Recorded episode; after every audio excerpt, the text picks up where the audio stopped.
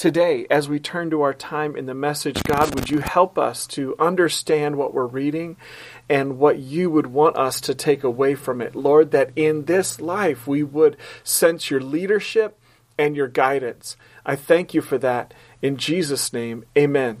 Amen. Today, uh, our message is focus on Jesus. And we're looking at Matthew chapter 14, verses 22 through 36. And what I'd like to do first is kind of set the stage for what's going on. There's no one in all of human history like Jesus Christ. Born of a virgin with miracles that were documented part of history, things that people were talking about. Uh, he was someone that people were paying attention to. And yet he grew up with a very normal life. And then he uh, is pointed out by his cousin John the Baptist as being the Messiah. And John was his cousin, somebody that he knew, somebody that he cared about deeply. And what had happened was John was killed by King Herod. And this grieved Jesus deeply. It really affected him.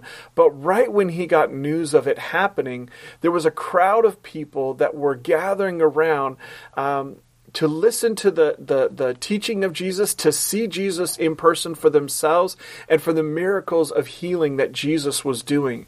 And this created a situation where there were thousands of people there that came unprepared for spending an extended period of time that day with Jesus and needed food. And Jesus did a miracle feeding more than 5,000 people this great brunch. And they were enjoying this right near what's called the Sea of Galilee, which is a freshwater lake which presently is the lowest freshwater lake in the world at around 690 feet below sea level. So it's between a Transjordan desert and the Mediterranean Sea. And out of it flows the Jordan River. And you can still see it to, to this day. And I just want to set a little bit of the, the scene for what happens in this story, as to this day, the observable scientific facts are that this big freshwater lake, more than seven and a half miles across, has uh, some unique weather patterns because it's so low, b- below sea level, and for the most part surrounded with several hills up above it. The water evaporates up off the lake but the hills and the weather, the wind patterns keep this haze of moisture over the lake. And what happens so often is that in the late evening, there's a breeze that comes from the edge of the lake out into the middle of the lake. And then in the early morning, it reverses direction and heads from the middle of the lake to the shoreline where people, li- people live uh, to this day around this Sea of Galilee. They can feel that breeze in the early morning. In the winter, there are heavy winds that come from the west, from the Mediterranean, and occasionally with storms that are pretty dramatic dramatic and can cause this freshwater lake to have waves that are five and six feet high, um, and that would would definitely make life difficult. And in the uh, summer, the wind comes from the east off of the desert in the heat and creates even more dramatic waves. And that's the, a part of the observable weather patterns of things that happen to this day, um, even without something really dramatic happening. And at the time that Jesus was alive, fishing was a common vocation and certainly was for some of his close followers, brothers that had their own business. And um, archaeologists have found fishing boats from that time that could fit about 15 people that are around 26 feet long and, and several feet wide. But because they primarily used these drag nets for, for fishing, the sides of the boats were very low. The whole boat itself, um, um, a lot of it would only be about four and a half feet high. And so big waves like that were very dangerous, could sink a boat and could, could cause everybody in, in the boat to die. And so that's a part of the setting of what's gone on. But remember, Jesus had just uh, heard the news of the death of his cousin John the Baptist, and he, he hadn't had time to grieve the loss of John and think about it and spend time with God and pray.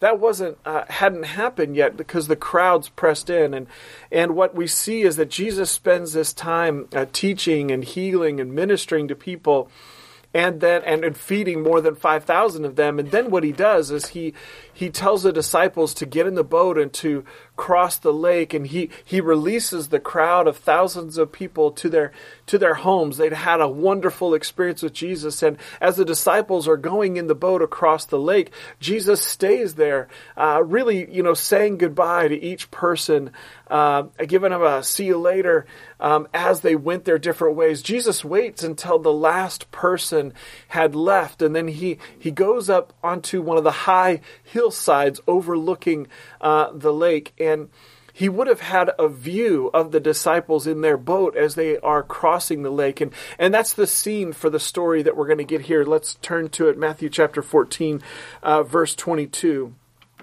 Uh, immediately after this, Jesus insisted that his disciples get back into the boat and cross to the other side of the lake. That's what I just described. While he sent the people home.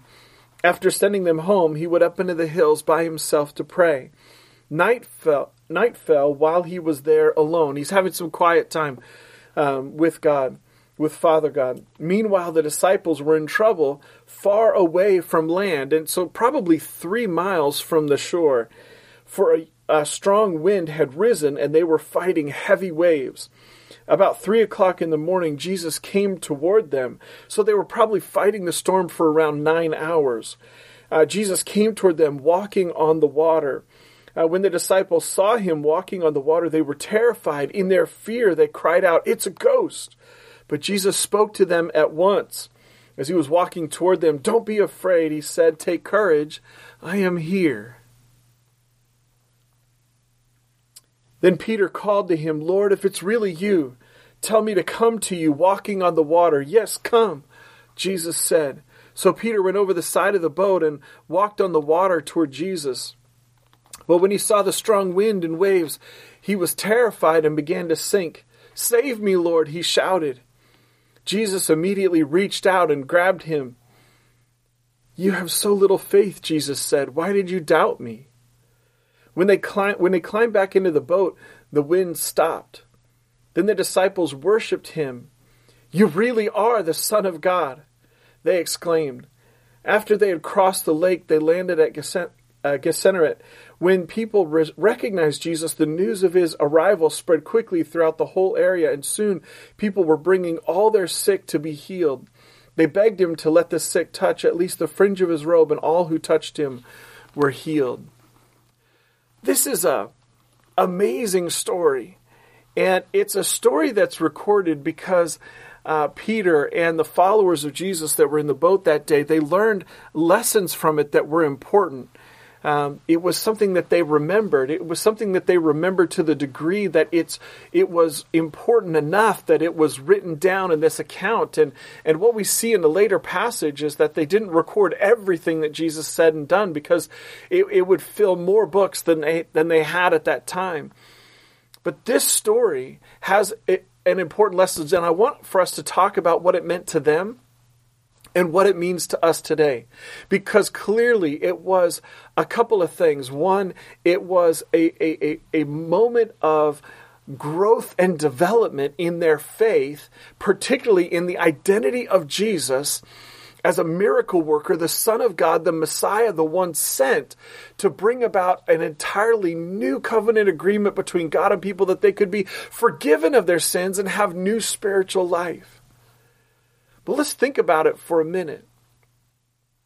Some of them were fishermen by trade, and so learning how the wind and the waves worked and how the boat uh, worked and what it was capable of that was that was their profession. That's what they did, and it was a boat most likely of their own making, and so they were they were in a setting. Now remember, there, there's pressures of life. There's all kinds of unusual things going on. They're under Roman rule. Things are difficult. There are disease and illness. There are racial violence. At this time in history, there were there were riots and and and, and, and people that were killed out of racial tension and things that happened. And and John the Baptist had had just been killed by King Herod, and and, and yet there was destiny and promise and new faith and vision because of who Jesus was and what Jesus was saying and teaching. As they pushed out from the shore and started to head across, they had to have been wondering what Jesus was up to, uh, sending them that way. And, and so there had to have been a time where they were they were okay in the boat. They were okay being in the boat. They were comfortable and, and a lot of it, you know, had to do with the, the fact that they understood where they were and, and, and what to do about that situation and in that setting. But then the storm comes in, and if it was one of these storms we, we know from current um, scientific observation in the winter or the summer, if it was a storm like that, it would quickly have been something that could have sank their boat, something that they would not have attempted an overnight crossing. Uh, that would be very rare, uh, not something that they would have attempted. And, and waves five or six feet high, meaning above the height of the edge of the boat. And if you've ever seen, you know, shows like uh, Deadliest Catch of the Crab Fisherman in Alaska, the waves of the water can overwhelm a boat even beyond what it's designed for. And so they were okay being in the boat at one point, and now they are not okay being in the boat. And for nine hours they're fighting, and it must have felt like an eternity. Must have felt like it was something beyond their control. And isn't it true that over the past year we have been in circumstances and situations that are beyond our control? And in Baltimore City, we're already fighting a, a public health crisis of murder and gun violence. Um, the likes of which is beyond normal in human history, to be sure, and and the grief that comes from that, and the, a community that is traumatized that comes from that. And I was so very sad to see the passing of, uh, of Tater Barksdale uh, here recently by gun violence. It was such an important agent of change in Baltimore City, and and I didn't know him personally, but a number of my friends in Baltimore City knew him personally, and so we have uh, people in Baltimore City who suffered trauma, trauma stacked on top of trauma that is uh, painful and difficult. And we, we certainly have uh, poverty in, in, a very serious way in Baltimore City and, and, the effects of opioid addiction, the heroin and fentanyl.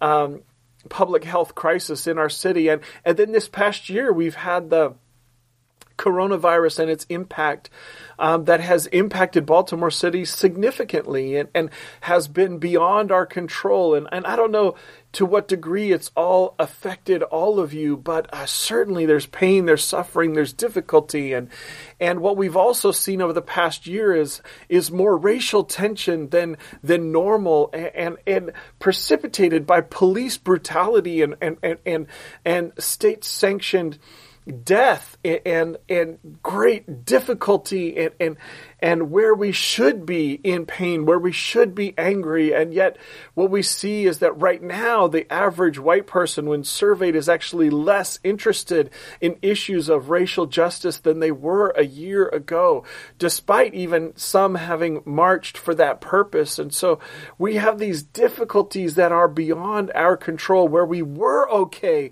in a life, in a place of our own uh, creation where we have created vehicles like they had created this uh, this this fishing vessel. We are in vehicles that we've created in our life where we feel safe and stable. And then in the past year, a lot has happened to really disrupt that. And and no matter how you feel about masks and and, and, and the reality of coronavirus, we have to admit that there is difficulty. And then there's also been suffering around family members, friends, coworkers, neighbors that have really different opinions about these things. And so we have reason to have experienced anger over the past year, reason to have experienced pain. And maybe we have even responded to God like Peter did. Hey, if that's really you, uh, walking with some stability and some peace out on these waves, and let's talk about the waves, right? The waves were, were high enough, were tall enough that if he was at the bottom of the wave, you are looking up to the top of the wave. Can you imagine that? Being pulled up and down and up and down being down at the bottom of the wave looking up to the top you you can't see the horizon but in that setting Peter had faith to say Jesus if that is really you call me to come to you call me to come to you Jesus and maybe we've stepped out on the boat where we ha- and stepped away even from a life of our own making, uh, vehicles of our own making in how we lived, and we said, "Well, that's not working anymore. I, where I was okay, I'm not okay anymore." And we've asked Jesus to, to call us into this new way of doing life beyond our comfort zone, beyond what we know, beyond what is normal. But then maybe even in that life and trying to respond to God, respond to Jesus and take steps of faith. Now the waves have us even getting lower than we did in the boat. And, and, and, and now we don't even have maybe some of the vehicles of our life that we were comfortable with before. Now they're not even there as, as much anymore. And what, what does Peter do? He takes his eyes off Jesus. He looks at the wind and the waves and the conditions. And in that moment, he went from believing that it was going to be okay to maybe believing that it was not going to be okay, that maybe thinking maybe Jesus doesn't have this figured out. Maybe the power of God is not enough. Maybe I'm going to be drowned and overwhelmed. But what happens?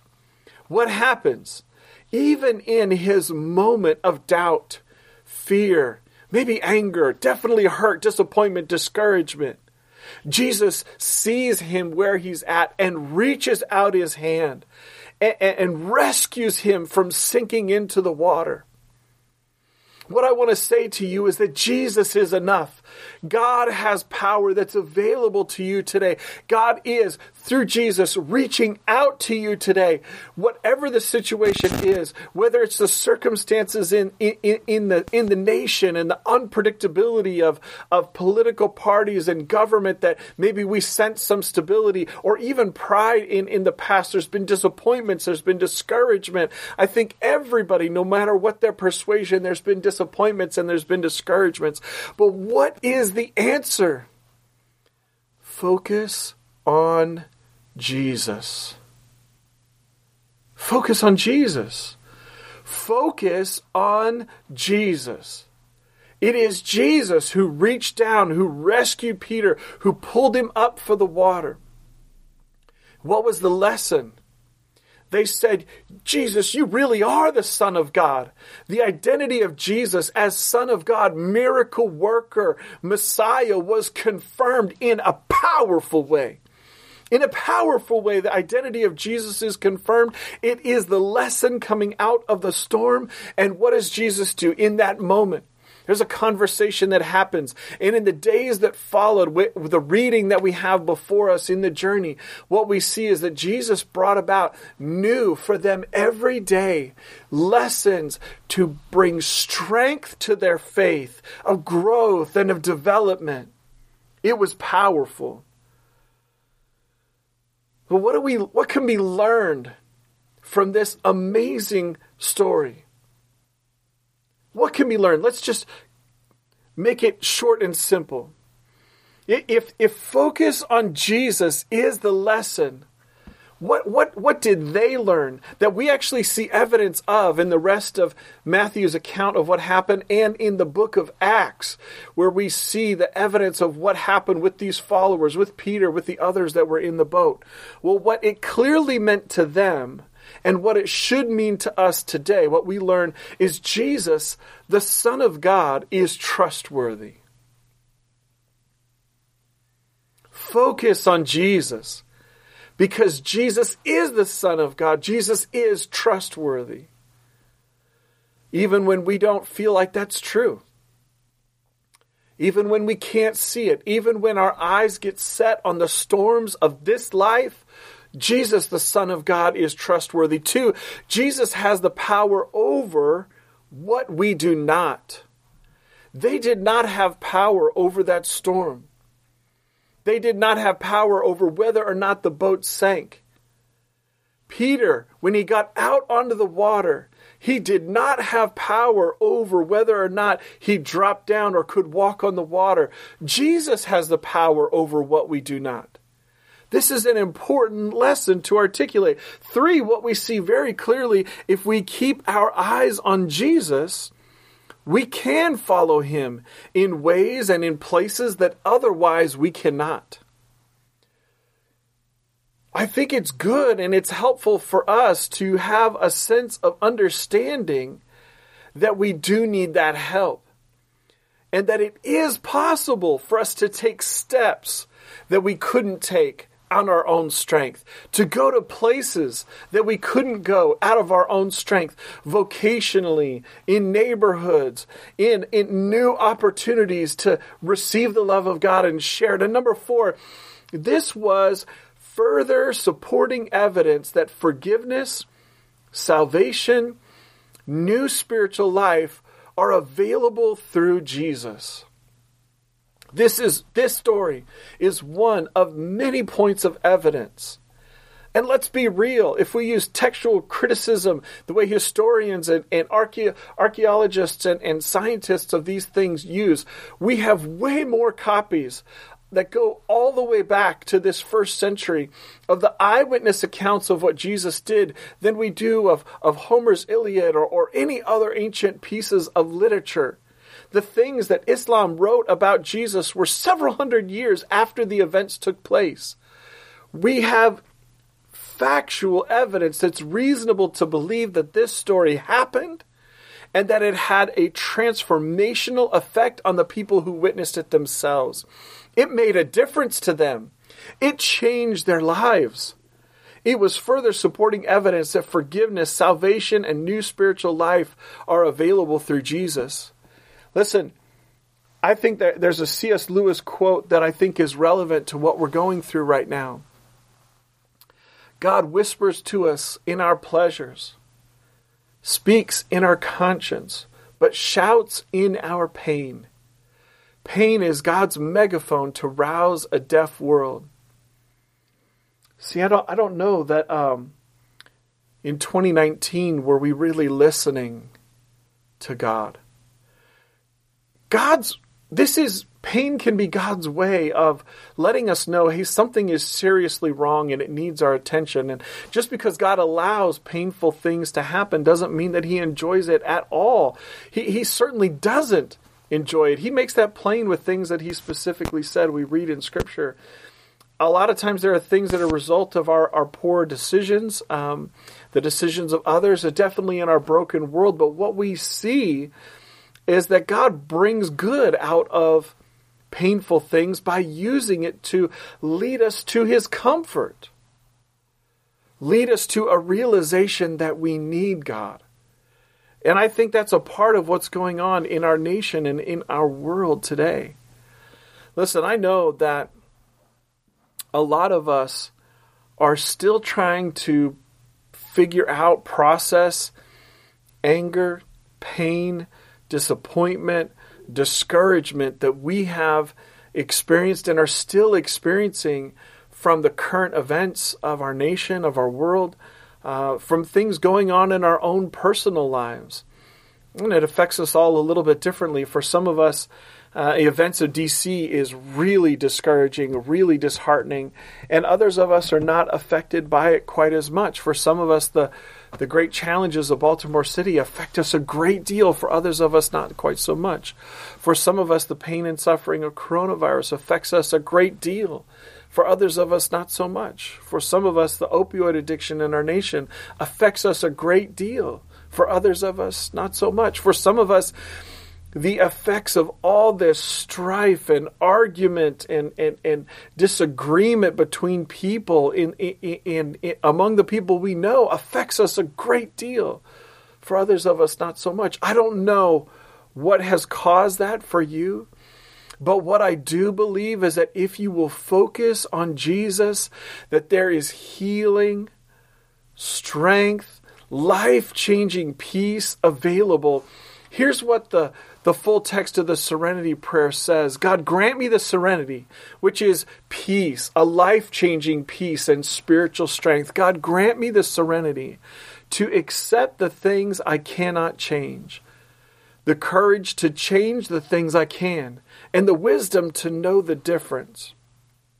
Living one day at a time, enjoying one moment at a time, accepting hardship as a pathway to peace taking, as Jesus did, this sinful world as it is, not as I would have it, trusting that you will make all things right if I surrender to your will, so that I may be reasonably happy in this life and supremely happy with you forever in the next.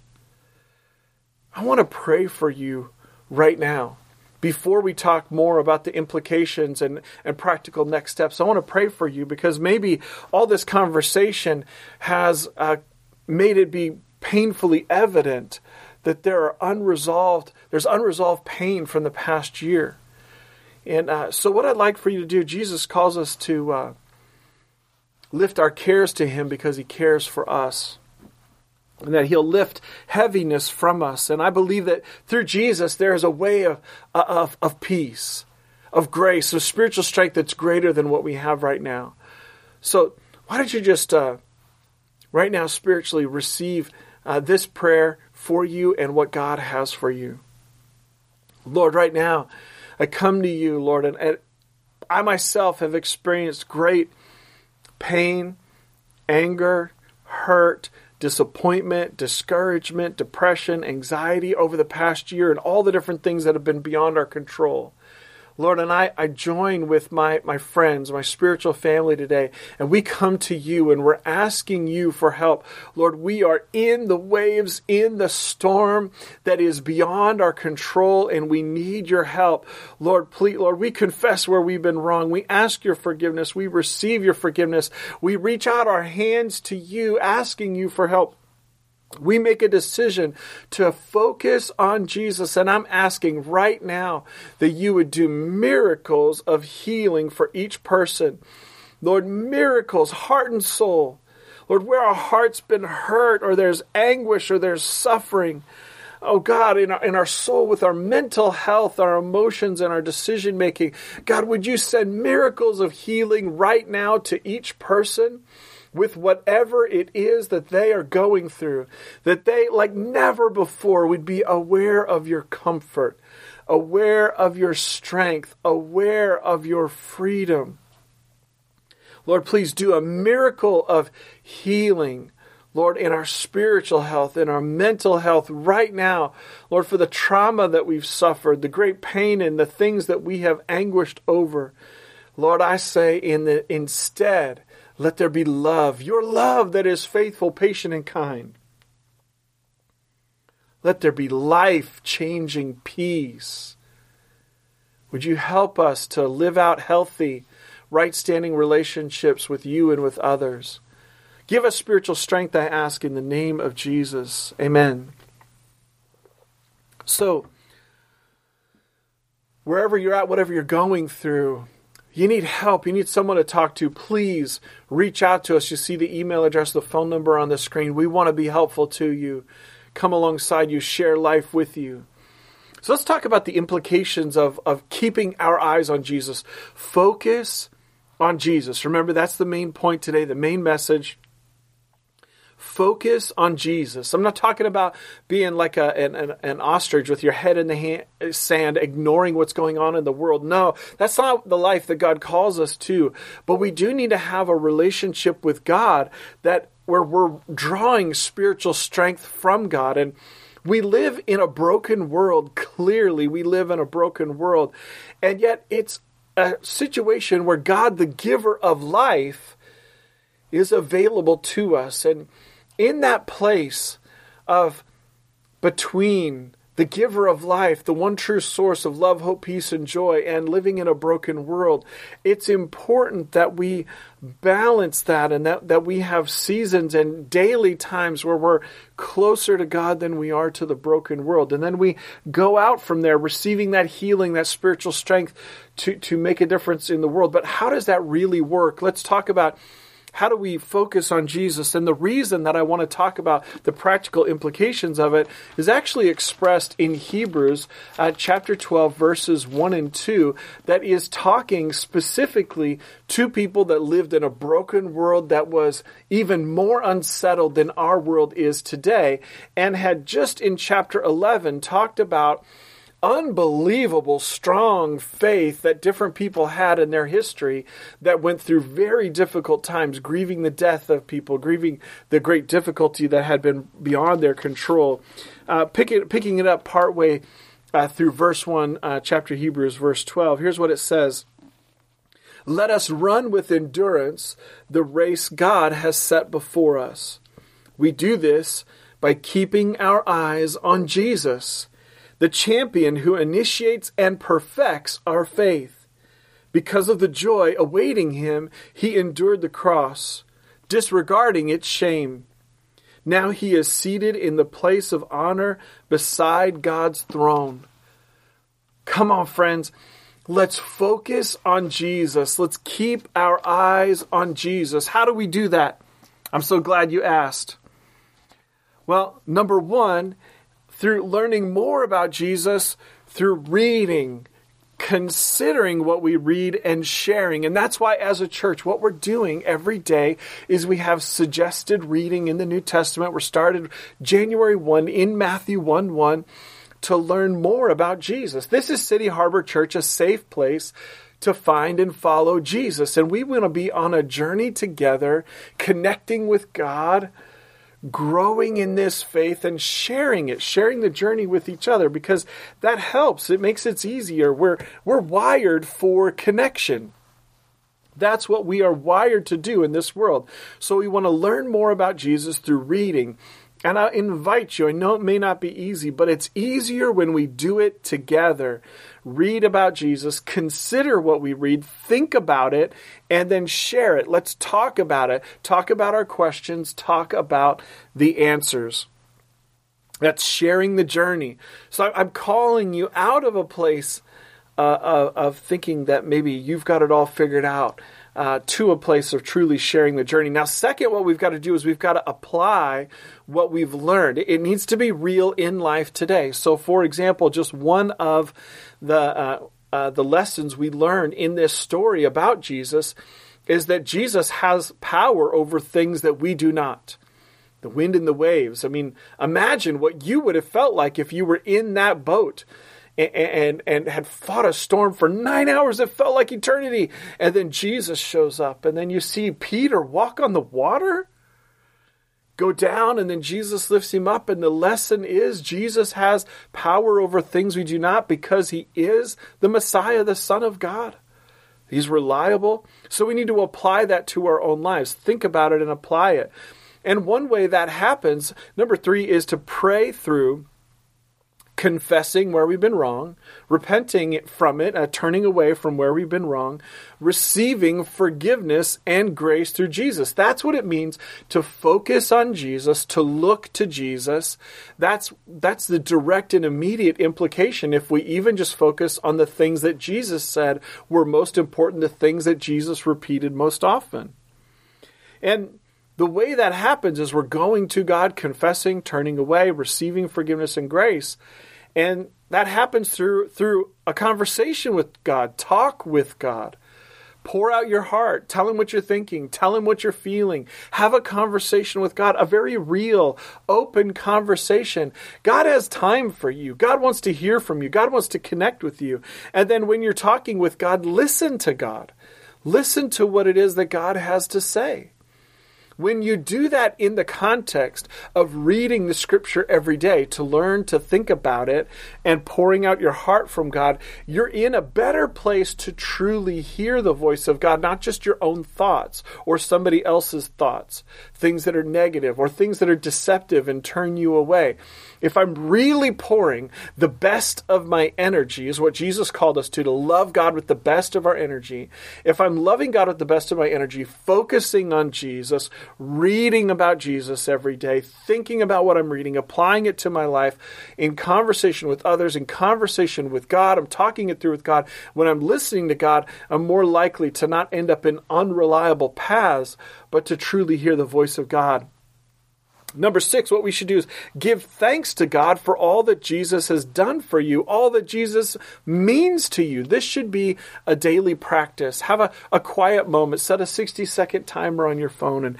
think about the love of God revealed through Jesus. Just zero out everything else, push away all other distractions, and think about who Jesus is and what that means in your life, and then thank God for it. Thank Jesus for it.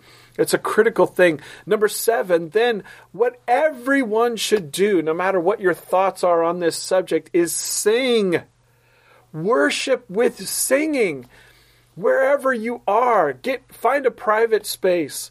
Go public with it. I don't care. But what we need to do is, in the context of this relationship with God, release praise, release worship. And maybe over the past year that has dried up.